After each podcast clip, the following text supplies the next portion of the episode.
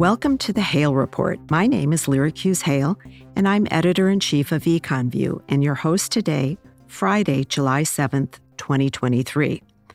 EconView, based in Chicago, is a home for independent voices and expert analysis of critical global economic issues.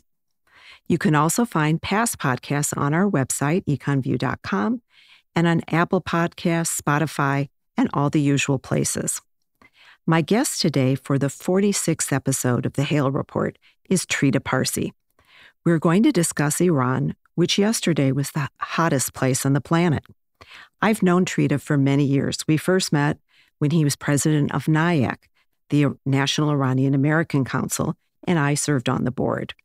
Welcome, Trita. It's been way too long. It has been. It's great to be back with you. You know, I th- I think I interviewed you back when Rouhani was uh, elected to his second term. So that would have been maybe 2017. 2017, yes. You're the only person I've interviewed twice on EconView. Oh. I think reflecting um, your expertise and my and uh, as well as my interests in Iran. Indeed. Um, you know, just to share with our audience, for me, Iran is the stuff that dreams are made of. It's a place I lived as a child. I planned to return when I graduated after studying Persian at University of Chicago, but the Iran hostage crisis intervened and changed U.S. Uh, Iran relations forever. So, just to let you know, I have a special connection to this beautiful country and to its amazing people. I have also long admired Trita Parsi. He's able to explain complex geopolitical situations with both clarity and nuance. He's not just an observer, but a participant in one of the key strategic relationships of our era. To tell you a little bit about Trita Parsi. He's currently Executive Vice President at the Quincy Institute for Responsible Statecraft. He's an award winning author of three books and an expert on U.S. Iranian relations, Iranian foreign policy, and the geopolitics of the Middle East. He was named by Washingtonian Magazine as one of the 25 most influential voices on foreign policy in Washington in both 2021 and 2022. He operates at the very heart of U.S. Iran relationships with the ability to talk to both sides at the highest level of policymaking. He studied for his initial degrees in Sweden, and then he studied foreign policy at Johns Hopkins School for Advanced International Studies, where he received his PhD under Francis Fukuyama and Zbigniew Brzezinski. In addition to his PhD, Parsi holds a master's degree in international relations from Uppsala University and a master's degree in economics from the Stockholm School of Economics. He has been published widely, and you've probably seen him in the Washington Post, Wall Street Journal, New York Times, Financial Times, and on broadcast television as well. He's fluent in Persian, English, and Swedish. But to begin, as our listeners know, I always ask my guests about the path they took along the way to what they're doing today. Trita, your journey is really quite amazing. You were born in Iran, but you moved with your family at the age of four, I believe, to Sweden. Your father was an outspoken academic who was jailed. He had the honor of being jailed both by the Shah and the Ayatollah. And I'm assuming that's why you moved to Sweden, and I'm assuming you came to the U.S. to study. Do you mind sharing some of your of your journey with us? Yes. So, uh, first of all, thank you so much for that very kind introduction. As you mentioned, I was born in Iran, uh, and my family we moved uh, against our will uh, at end of 1978 to Sweden. My father had been jailed twice by the government of the Shah uh, and the situation in the country was very, very uncertain and unstable. So he had this offer to continue his research at the University of Uppsala in the city of Uppsala in Sweden. So that's where we moved, uh, initially thinking that it was going to be a temporary post uh, until things calmed down. But then the revolution happened, and the revolution turned increasingly undemocratic and uh, violent.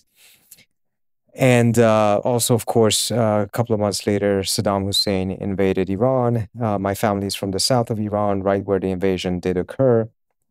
So we ended up getting stuck in uh, in, in, Sweden, uh, which you know had its tremendous benefits, of course, as well. Uh, uh, it was a great privilege being able to grow up in that country at that time.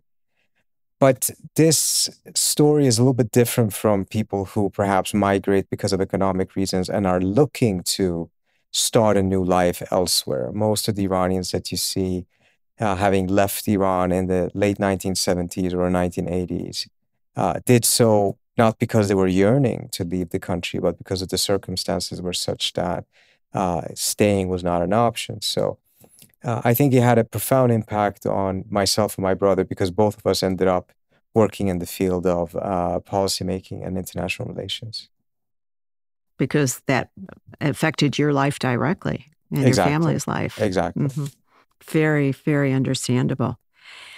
And what do you feel about what's going on in Europe? I was going to ask you this question later, but what do you feel about uh, what's going on in Europe today, the unrest that's happening there? How do you see that as somebody who is a resident there? So I uh, don't know enough about the circumstances in France to give you any particular um, informed opinion. But what I find rather disturbing in terms of the winds, the political winds that have been blowing in Europe for some time now, uh, which oftentimes is seen as a direct consequence of increased migration, rather than being seen as a direct consequence of extensive neoliberal economic uh, reforms. I can tell you in Sweden, which was a uh, you know a profound uh, welfare state, uh, which has been completely dismantled at this point. Sweden right now is has one of the worst performing economies uh, in Europe. It has an income uh, distribution inequality that is now higher than that of Russia. It had a school reform that was done about, what is it now, 15 or so years ago, that, you know, decentralized and privatized schools beyond what had happened in Hungary and Chile. And it has completely destroyed that school system. Uh, it is Sweden is no longer performing particularly well on any of these international tests. And all of this ultimately is going to lead to all kinds of societal problems, and Sweden is suffering very much from that right now. It's not at the stage of what we see in France these last couple of days, unfortunately, with the uh, tremendous uh, violence, destruction, and, but also police violence that we've seen there. But it, it feels very, um, it, it feels unlikely that any of these countries are going to be able to escape some of this if there aren't any profound policy rethinking taking place. An added dimension, and this is perhaps a little bit more specific to Sweden, is also, you know, there's this very significant change that's happened there with a country that had 200 years of um, uh, uh, neutrality and alliance freedom, as it was called in Swedish, to now having rushed into NATO membership. NATO, right. It's so surprising to me. Without a real debate about the issue. And unlike the Finns, who of course have experience in direct warfare with the with the Russians, um, who also were neutral but shifted as a result of Russia's invasion of Ukraine, but they at least had a vote in the parliament. The Swedes did not. The Swedes did not have a referendum, did not have a vote in the parliament. Essentially, it was a secret ballot in the ruling party at the time, which was the Social Democrats. So um, it, it's a profound change that is done without any real democratic anchoring of it. And, and when I first saw that, I thought it was problematic. What I see now, which I think may be relevant to your readers as well, is that Sweden has not just shifted from being one of the countries that has a, a well deserved reputation of being a major force for peace, diplomacy, negotiations, international institutions. It's now shifted to be not only one of the most hawkish countries in Europe when it comes to the war in Ukraine, which is perhaps understandable. But the part that is not understandable to me is that Sweden has emerged as being the most hawkish country on China in Europe. The home of the Nobel Peace Prize. Yes. Let, let me just give you one quick piece of statistic. The Germans came out with their national security defense document about two weeks ago. It mentions uh, climate 71 times, mentions China six times. The Swedish report came out, was published a week later. It mentions climate 53 times. It mentions China 317. Wow. It sound well, I noticed when you said I was privileged to live in Sweden at that time. At that time. Yes. That time, was very deliberate. Right. yes. and so what you're saying is the country has been completely transformed into it, something we wouldn't recognize. Yeah, it's mm-hmm. transforming mm-hmm. to something that is difficult to recognize.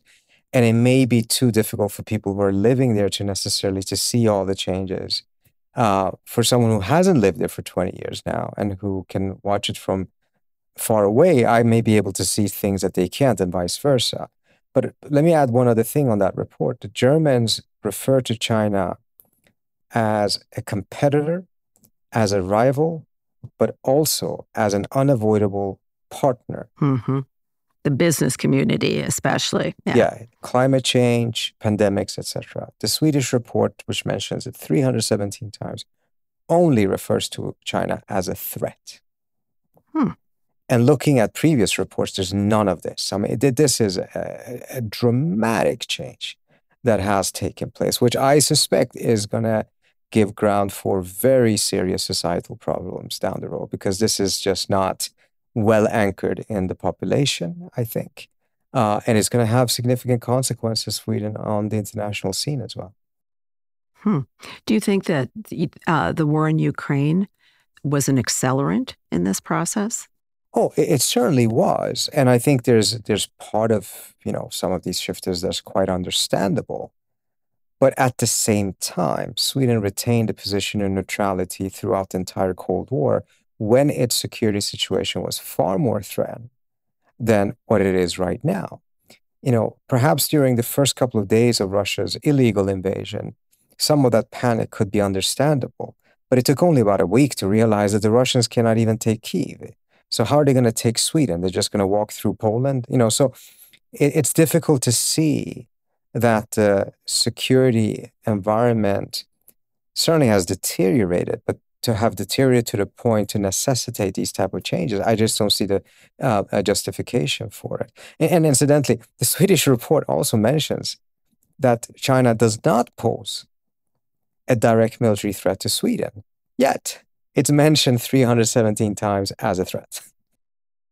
Well, you ha- it's you always wonder because his history and policy making sometimes gets down to a single person if there is is if there's a personality there that is is driving that or if it's something else. Well, we'll come back to Europe, and I want to ask you about uh, someone we both know, John Mearsheimer, and his thoughts about that and about sanctions. But uh, one of the things that you wrote just recently really piqued my my interest, and um, I think it was in foreign policy. And you wrote, "Rumors are abounding that after 10 months of almost no diplomatic activity, the United States and Iran are close to reaching an informal agreement that will prevent a further escalation between the two. It's not a renewal of the 2015 agreement.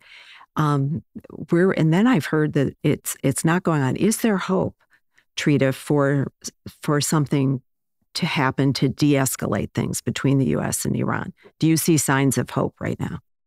there's some signs of hope, but there's also uh, a lot of problems remaining. But it's also important to understand that this, this such you know, an informal agreement would end up being the absolute minimum that the two sides could do. I mean, it's it's nowhere near a renewal of the agreement. It's not even a freeze for freeze agreement. It's a uh, agreement to freeze any further escalation, but they're not freezing other activities. And even that may turn out to be too difficult. And the root of all of this comes down to not only Trump leaving the JCPOA, the Joint Plan of Action between the US, the P5 plus one, and Iran, but also Biden's failure to get back in right away. The Biden administration chose a very problematic strategy they could have just through executive order re-entered that agreement, just as he did on day one with the Paris Agreement, uh, with WHO. Instead, they chose to renegotiate and negotiate back, a path back into the agreement. Uh, ex, you know, explicitly using Trump's sanctions as leverage, hoping to get a longer and stronger deal. And that just completely poisoned the atmosphere. After that, the Iranians have committed numerous mistakes, including being the uh, the ones that essentially walked away from a deal back in August of last year, a deal that the Iranians now want to revive, that uh, a package that the Iranians want to revive, which the U.S. and the Europeans are no longer interested in. So, so without a doubt, there's plenty of mistakes and problems, and at times even flat out sabotage from the Iranian side. But I would say that the original sin here from the Biden administration side is that they just chose the wrong strategy from the outset instead of just going back in. And without a doubt, there are challenges that would have needed to be addressed. The Iranians had extended some of their activities, but can we really say that it would have been more difficult for the United States to negotiate a resolution to those issues from inside the agreement rather than from the outside? Uh, I think we would have been in a much better position. In fact, I do also believe that if the Biden administration had gone back in right away, there is a decent likelihood that uh, Raisi would not be the president of Iran today, and that the reformists and, and centrists would have been able to continue uh, um, uh, to govern and not be thrown out of government in the manner that has happened. Not because the elections are entirely free or fair; they're absolutely not. In fact, they were quite unfair in this last round, but because it would have made it more difficult for the hardliners to cheat the way that they did. Well, you know, it's a direct parallel with US China policy and the expectations that people had when President Biden was elected. And they thought that this would be uh, a new era and that the Trump, you know, sanctioned, the Trump uh, tariffs would be rolled back. And, but however, you know, it's now very clear that it's it's uh, Trump 2.0 for China. And what you're telling me is it's really Trump 2.0, Biden for Iran as well. And that's surprising. Yeah. And it's Trump 2.0 on Cuba as well. There you go. That to me is actually the biggest surprise. Because really? if there's mm. one issue that really does not have much of a political cost, it's not as if the Democrats are likely to take Florida again, um, uh, particularly if DeSantis is running. But there, Biden decided to let all of the reversals of Trump, everything that Obama had achieved in opening up to Cuba, uh, Trump reversed all of that, and Biden has not cared to touch any of that. So, unfortunately, on so many of these different issues, the core of the policy, at least the result of the policy, has ended up being Trump 2.0 with a different face, with a different rhetoric, but the essence of it does not seem to differ that much. You know, my feeling when I go to Washington is that there is a very similar atmosphere to the time right before we invaded Iraq. Is a kind of a feeling of war fever, it, do you think that the neocons, whether they call themselves Democrats or Republicans, are back in charge? Is that what's happened? I'm trying to understand this phenomenon, which really surprised me. I think part of the problem is to actually think that these policies are driven by the neocons. Okay. Without a doubt, the neocons have been driving a lot of very, very hawkish policies. But, you know, yes, the Iraq War was designed by the neocons, but it was also supported by many of the Democrats, including the current president. Um, I think the real issue and the real divide is between those who insist that the United States should retain a position of unipolarity, meaning that the US should be the world hegemon, uh, and those such as John Mearsheimer and other restrainers who don't believe that that is feasible or perhaps not even desirable and that we have to make adjustments of seeing how can we coexist with other great powers in the future. And, and who also recognize that at the end of the day when we had no checks and balances on our power we actually really did not behave particularly responsibly and we inflicted a tremendous amount of damage on ourselves.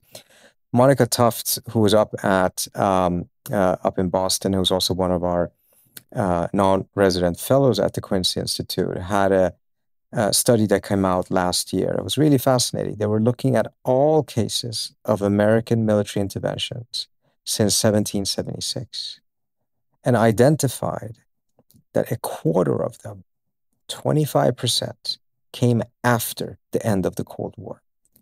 So when the United States was in its safest position, did not have any major threats against it, did not have any major uh, certainly no superpower competitor. Instead of pursuing a more peaceful foreign policy, we ended up becoming more interventionist, starting more wars, including some of these endless wars. And um, it's difficult to see how that ultimately served the US. And, and, you know so much about China. I don't recall anyone predicting that the moment of uni- um, uh, multipolarity would come this soon. It's come this soon because of our problems, our own self inflicted wounds. And that's where you don't have a difference between the neocons and some of the liberal interventionists. They all still sign on to the idea that unless the United States is the world's hegemon, the unipolar power, we will have chaos in the world and the US will be unsafe. It's a premise that I fundamentally disagree with. I, I think it's been proven wrong as well. But they all sign up to that. Now, some of them, like the neocons, are a little bit more hawkish. They're a little bit more blatant in how they present it. They're a little bit more distrusting of international institutions. And on the other side, there are others who they still kind of like the UN, but more as an instrument to actually exercise American unipolarity. But none of them are questioning the unipolarity. And as long as that is the case, we are going to see these type of hawkish policies. So, for instance, there isn't any difference, it seems to me, between the Trump view and the, the Biden view that either we dominate China or China dominates us. The idea that actually neither of those propositions are going to work and we need to find a way of some form of coexistence, we're never going to be able to endlessly uh, contain China and dominate it, nor are they going to be able to do that with the United States. We have to begin a process of renegotiating the rules of the road uh, on, on this issue and recognize that um, there's plenty of benefits that also comes with multipolarity. That's the dividing line, in my view, not whether you're I a see. democratic hawk or a, a neocon.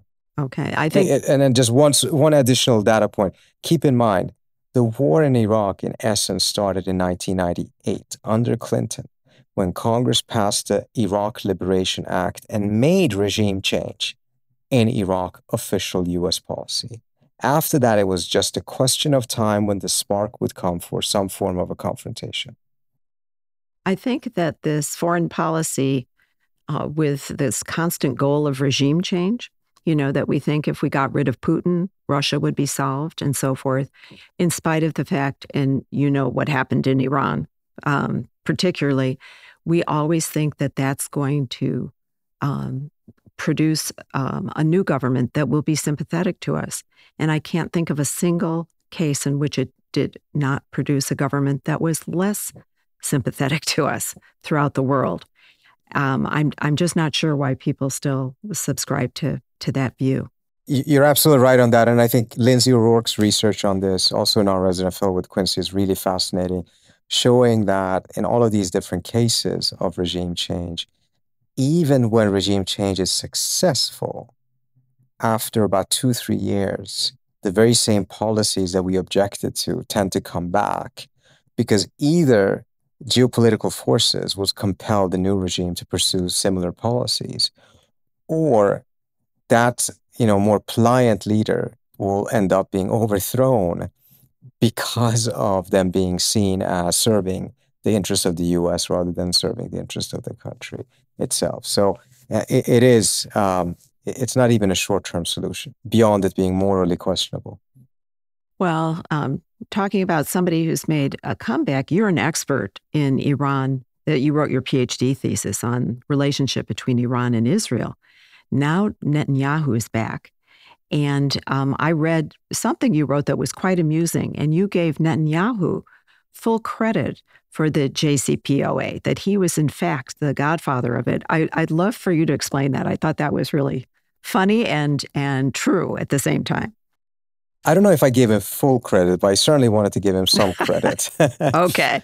um, yeah, no. So look, what happened back in 2010 to 2012 was that Netanyahu had been pushing and pushing and pushing for more sanctions.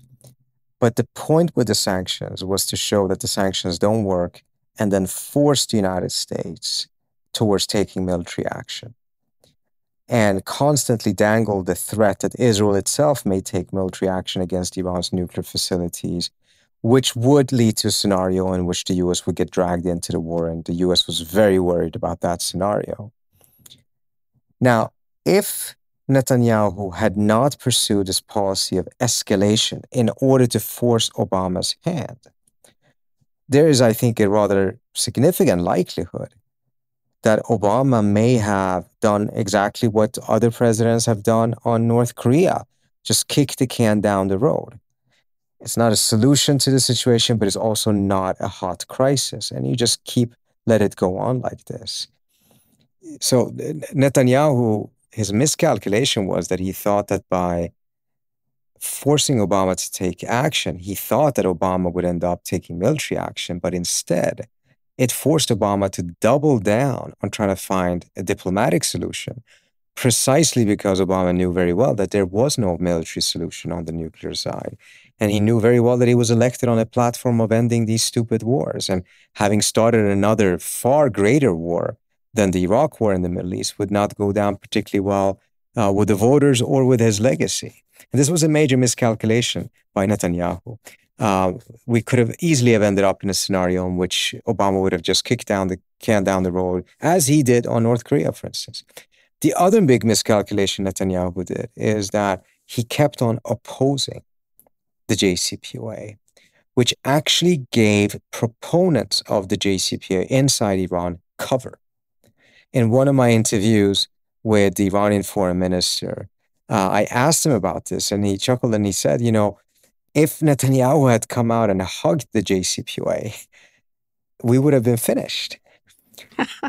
because the hardliners in Iran would have said, you know, th- this is a complete sellout. This is something that is done uh, to please the Israelis. This is what the Israelis want. And it would have made it politically impossible for them to continue negotiations. But Netanyahu never understood Iran, never probably cared to understand Iran. And as a result, just doubled down on something that actually gave the Iranian negotiating team and the moderates there who wanted the deal more and more cover to be able to pursue uh, the, the, the, the JCPOA. So, Trita, you yourself were intimately involved in the negotiations for the JCPOA, and you have a book, Losing an Enemy, that talks about that. And, you know, at, at one point, you know, you were meeting with the Obama officials at the beginning of the week and then with the Iranian officials at the end of the week. Can you share some of, of the highlights of, uh, of that experience? Because I don't think there's anybody who quite had the position you did at that time. And I wonder if it would have happened had you not been there. You're giving me way more credit because I, I, I, wasn't involved in the negotiations, but I was advising the Obama administration. And I did have access to both sides. There were plenty of people who probably had better access to one side or the other. I don't know if anyone had the combination I had. And I was attending the uh, most round of the talks, not in the negotiating room, but as an analyst that was serving the media. Uh, and that gave me the opportunity to talk to the negotiators from all sides in between the talks. In fact, I ended up getting a very generous uh, amount of time of the Iranian negotiators, Zarif in particular. And the Iranians, and, and that was happening because whenever a new proposal was put on the table and the US needed to come and react to it, they had to go and, you know, of course, get instructions from the White House. And it oftentimes took quite a bit of time, which frustrated the Iranians, but it meant that they had a lot of downtime. And that downtime was partly used by me interviewing them and doing the research for the book. Later on, we all found out that the reason for this was because the Obama administration was so meticulous they had created a, a mock version of the Iranian nuclear site. And every proposal that was put together, uh, this was done in one of the nuclear labs, every proposal that was put on the table, the American side replicated it in physically to be able to see would it give the Iranians some unknown, undue ability to cheat or do something like that. So the, the Obama administration deeply involved the nuclear scientists to always test these things. And that's why it took so long for them to get back to the Iranians with an answer and instructions from Washington on what the negotiators could yet say yes to or no to. Uh, and that benefited me because it ended up allowing me to spend a lot of time interviewing the various negotiators from different countries while I was there. You know, Zarif seems a particularly interesting individual to me. And I wonder if he were president of Iran, you know, how things would go. Could what what do you think of him? I think he is one of uh, the smartest diplomats that I've come across. And I think, uh, without naming any names, when I was interviewing later on Obama administration officials of who, which diplomat or negotiator made the most impression on you, you were most impressed by, his name often came up. And in fact, uh, rather senior person from the White House at one point when the announcement of the political framework agreement was made was contemplating flying in from Washington to I think we were in Lausanne at the time, Lausanne or Vienna, uh, just to be able to get a glimpse of Zarif. Really? Because they had obviously been negotiating from afar. I mean, this is not a member of the negotiating team, but one of the political folks that was instructed. But it tells you something about the fascination that had been created on both sides vis-a-vis each other. This was a very intimate negotiation.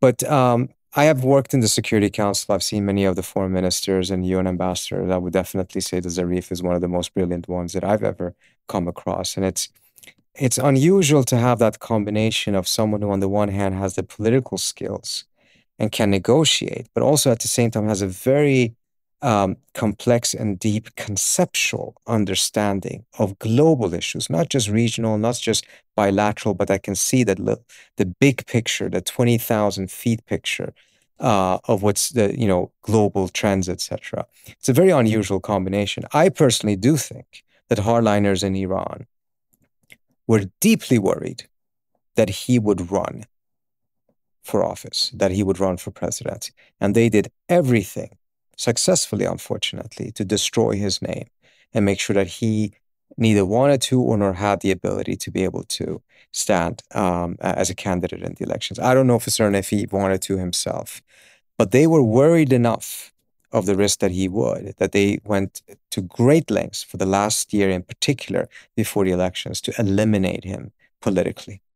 Hmm. I just met him once at Council on Foreign Relations meeting, and you know he has some star power. I, I can understand you know their fear. Um, you know, Trita, one of the questions I get asked um, very often by people maybe hoping to make an investment in Iran in the future, you know, who are in our audience, is is there any hope for Iran to change fundamentally? And where does that hope, if if leaders like Zarif are not able to come to the fore, where where could that, uh, will you and I be able to go back to Iran, you know, someday? You, is this a reasonable thought within our lifetimes, or are we at some kind of, are we in purgatory of some kind in this relationship and it's not going to change for a long, long time? How do you personally feel about that? I've probably not been this pessimistic about the future of Iran for the last 20 years, even really? during the uh, Ahmadinejad years. I have a very hard time being optimistic right now. I think the events of the last year, with the massive protests and young Iranian women showing tremendous courage going out protesting, has given them some limited social freedoms. It's not been any change in the laws, but at least tactically, the regime has backed down. But I think it's come at the expense of the regime really hardening its position and its grip on power, uh, and left a lot of people very disillusioned and um, resigned towards the chances of being able to bring about change. I mean, these protests were themselves a manifestation of the frustration of the people feeling that there no longer seems to be an internal path that is not revolution for change. In the past, there was a confidence and a belief that through reform, a better Iran could be achieved, more open, reconciled with the West, etc., etc. I still believe that that absolutely was possible. Uh, I don't believe that it was inevitable for it to fail by any stretch of the imagination. If Trump had not pulled out of the JCPOA, we would be in a very different position right now. I think in Washington in the United States, there's not as sufficient appreciation of what happened when Trump first left and when Biden didn't go back. Because the reformist theory of change essentially had been if Iran manages to make up with the United States, it will help resolve so many of Iran's other problems economically, etc. It was critical to be able to find a reconciliation with the West, which is what did happen through the JCPOA. When Trump pulls out, it's a huge blow to it. I mean, Iran's economy was growing more than six, seven percent. We saw uh, a significant increase in female employment. Uh, I think um, two out of three new jobs that were created after the JCPOA actually went to women. Uh, there was a lot of things that showed tremendous promise and a strengthening of the Iranian middle class. Trump pulls out, all of this is reversed. The economy contracts more than 16, 17% over the course of two years. Hope is gone because Europe is not stepping up to fill the American gap. But then there was still this belief that, yeah, but it's Trump. He's an aberration. You know, it was a uh, historical accident that he becomes president. So it's not likely going to, uh, you know, things are going to come back to normal once Biden or another Democrat comes to power. But then Biden comes in and he doesn't go back into the agreement. And instead, as I mentioned earlier on, wants to renegotiate and talks about a longer and stronger deal. What that did is that it killed the legitimacy of the argument of the reformist and the centrist. And it vindicated the argument of the hardliners who had said, okay, we'll go along with this JCPOA, but mark our words, the United States is going to betray it. Because now, with Biden not going back in, guess what? It's no longer Trump that is the aberration. It's Obama that is the aberration. Trump and Biden is part of the normalcy of not you know, being willing to find some sort of modus vivendi with Iran. It was Obama, the only black American president uh, raised outside of the country, all of these different things that made him a very, very different and unique president. He was the aberration. And that meant that in the eyes of a lot of people, even if they weren't going towards the conservatives, the conservative argument had been vindicated. And faith that the reformists either had the strength or the theory of change that was viable enough to be able to bring about change no longer was there. So you saw in the 2021 uh, elections, um, first of all, they hardly allowed any name recognized reformists to run. Um, but also, we saw that about 20 million of the people who went and voted for Rouhani only four years earlier stayed home. They didn't vote for the conservatives or the reformers. They just stayed home. They boycotted the elections. The election participation was less than 47%, which is very low. Iran's presidential elections participation rate tends to be between 70 and even up to 85%. It was lower than 47%. So, and part of that was because the hardliners were saying, see, we told you, we were right. You can't trust the US. And more importantly, you put all of your eggs in the American basket. You had no plan B in case the US would do this. And Iran is now suffering economically, politically, because of your naivete. You didn't have a plan B. Is there anything, is there a role for the Iranian diaspora, which is a very powerful group of people, um, a very contentious group from based on my experience with a wide variety of, of opinions. But recently there's been, you know, the, the photo with Richard Branson and Reza Pahlavi, who, you know, all of that. Uh, there, and so people think that there is some hope that the monarchy could return. Could you speak to that hope? There's some in the diaspora who, over the course of these events, because I mean, many in the diaspora who were on the harder line, the hawkish side, were also hoping that reform would fail because they saw reform leading to the survival of the Islamic Republic.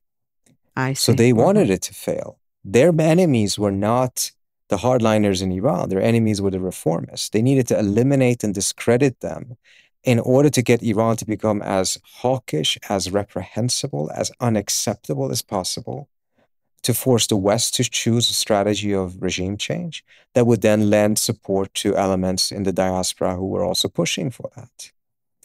So, from their standpoint, this is exactly what they're hoping for. That's why they were supporting Trump's maximum pressure strategy. But we saw what that led to. Yeah, more than 500 people killed by the regime, but the regime is still there in power. And these diaspora figures who came together for a couple of months and showed some degree of unity, although they could not agree on a platform except opposing the regime. Uh, after three months, they're spending most of their time attacking each other and fighting each other rather than fighting the regime. And uh, so you saw, you know, some people who were activists against uh, hijab, etc., coming together with Reza Pahlavi. But now, unfortunately, it's truly embarrassing and it's embarrassing to the point that it's actually angering a lot of ordinary people inside of Iran.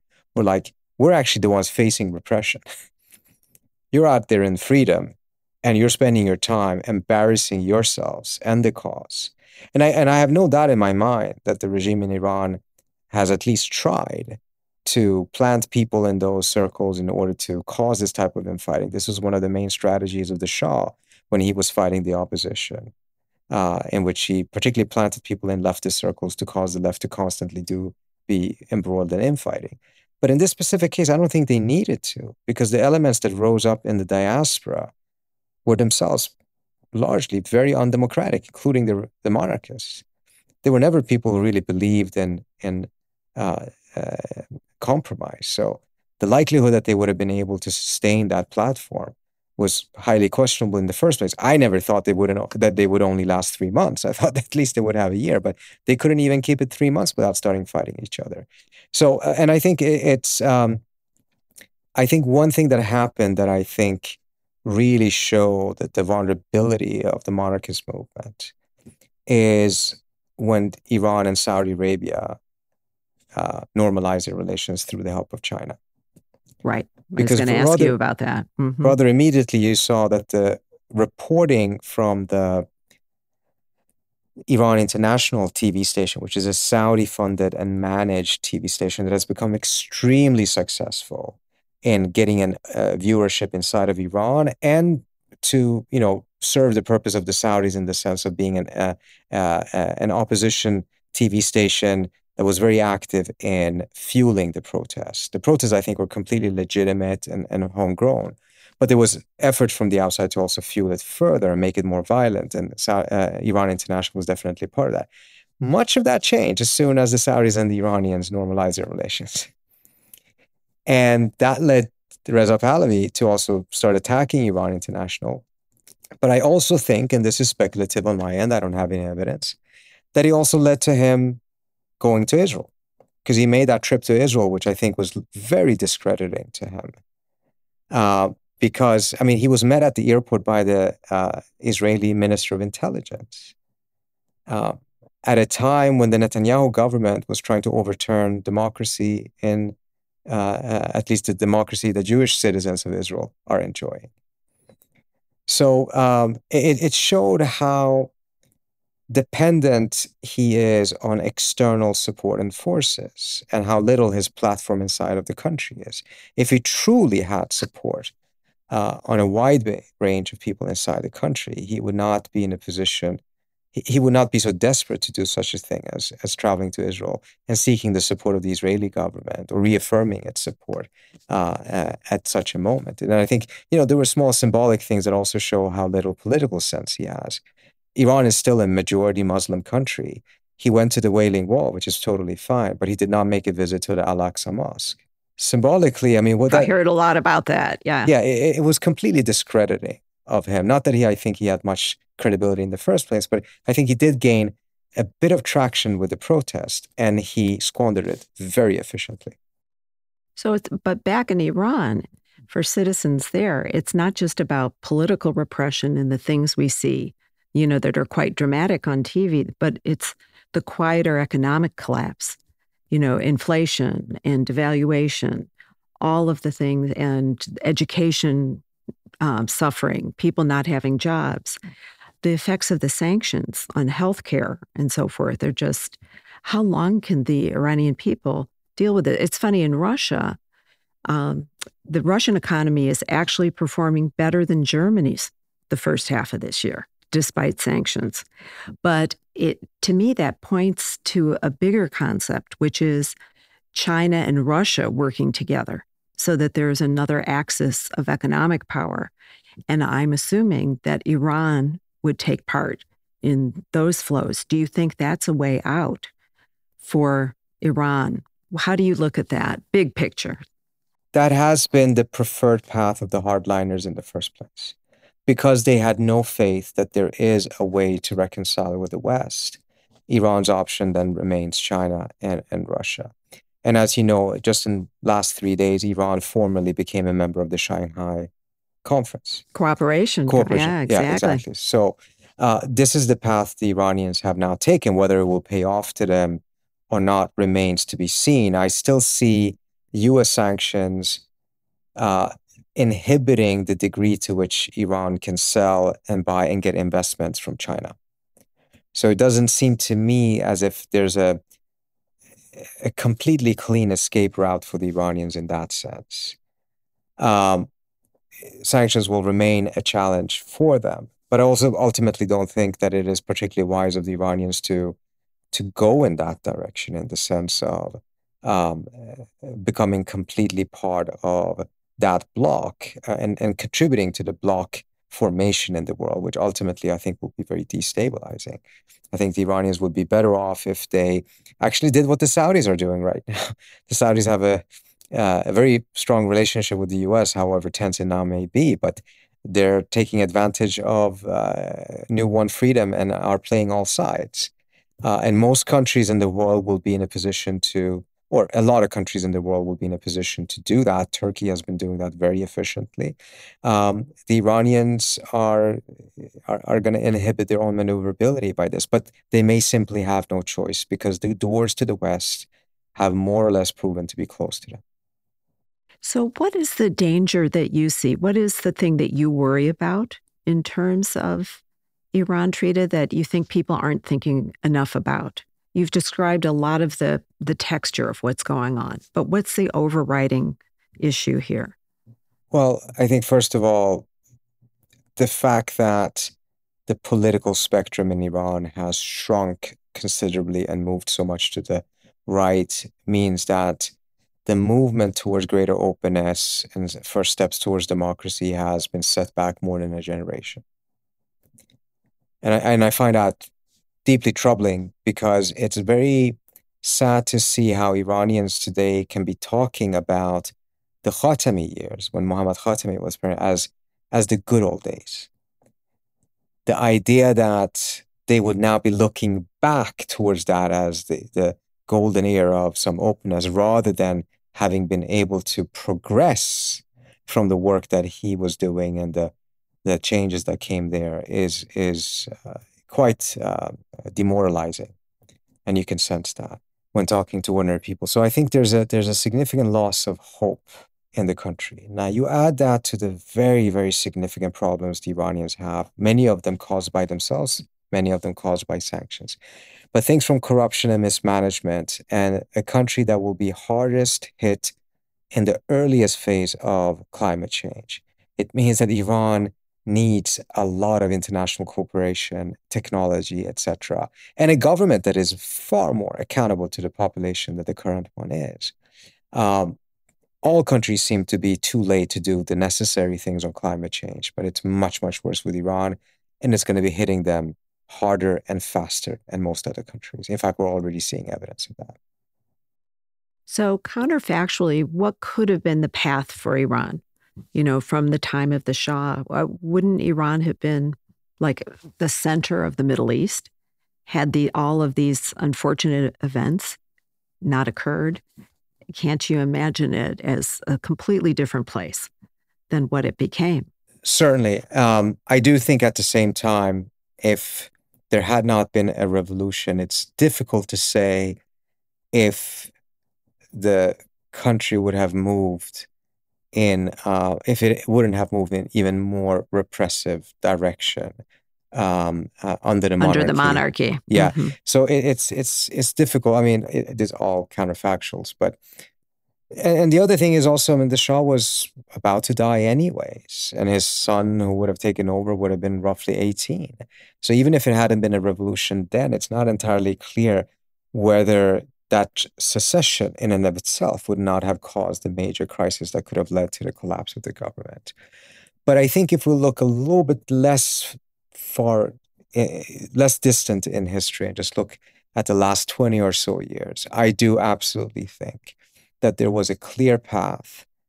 And the biggest hurdle of that path had been overcome, which was to actually get an agreement between the West and Iran so many people in Washington were saying, well, you know, you can't have diplomacy with the Iranians because they, they don't want to talk. Well, then once it was clear that they wanted to talk, it was like, well, it doesn't really matter because they're not going to be serious. Well, once they were serious, it was like, well, it doesn't matter because they will never sign a deal anyways. It would go against the pillars of the revolution. Well, once they signed, then was like, well, it doesn't really matter because they were never going to live up to the end of the bargain. Well, it turns out that they did that as well. The Hawks were systematically wrong about Iran. The only time they became right is when they themselves sabotaged the agreement through Trump's exit. And that's when things started to collapse. It was in within our grasp. It certainly was in within our grasp. And I do think, I mean, just imagine this. During the negotiations, oh, don't imagine, just remember this. During the negotiations, uh, Rouhani's brother was a member of the negotiating team. In the midst of the negotiations, Rouhani's mother passed away and his brother was with the negotiating team. And they had to break when the news came. And the US delegation with John Kerry, Wendy Sherman, and Rob Malley went to the Iranian hotel to pay their respects to Rouhani's brother and express their condolences. And pictures were taken when uh, John Kerry was embracing Rouhani's brother. There were moments of humanity between Iranians and Americans that we had not seen for 40 years, that are unfortunately impossible to imagine today. But they were there just a couple of years ago, and we squandered it. So it seems that the, our leaders in the United States and the leaders in Iran um, are failing us in some way. And, uh, you know, it reminds me of the Conference of the Birds. you know, looking for Simorgh, they're, they're not finding them uh, too. But uh, Trita, can I ask you, how can our listeners follow you and read more about your current thinking? We, we will certainly have links to all your books in the podcast and other writings, but how can they keep in touch with you? They can go to uh, Quincy Institute's website, which is Quincy, Q U I N S T Y, I N S T, short for institution.org. They can go to my personal website, which is just myname.com, tritaparsi.com, or they can find me on Twitter at tparsi. Uh, and they will find not only my own writings, but also the writings of other uh, experts and scholars at the Quincy Institute. We'll post links to the other uh, people who you who you mentioned, and thank you so much, Trita Parsi, for joining me today. My pleasure.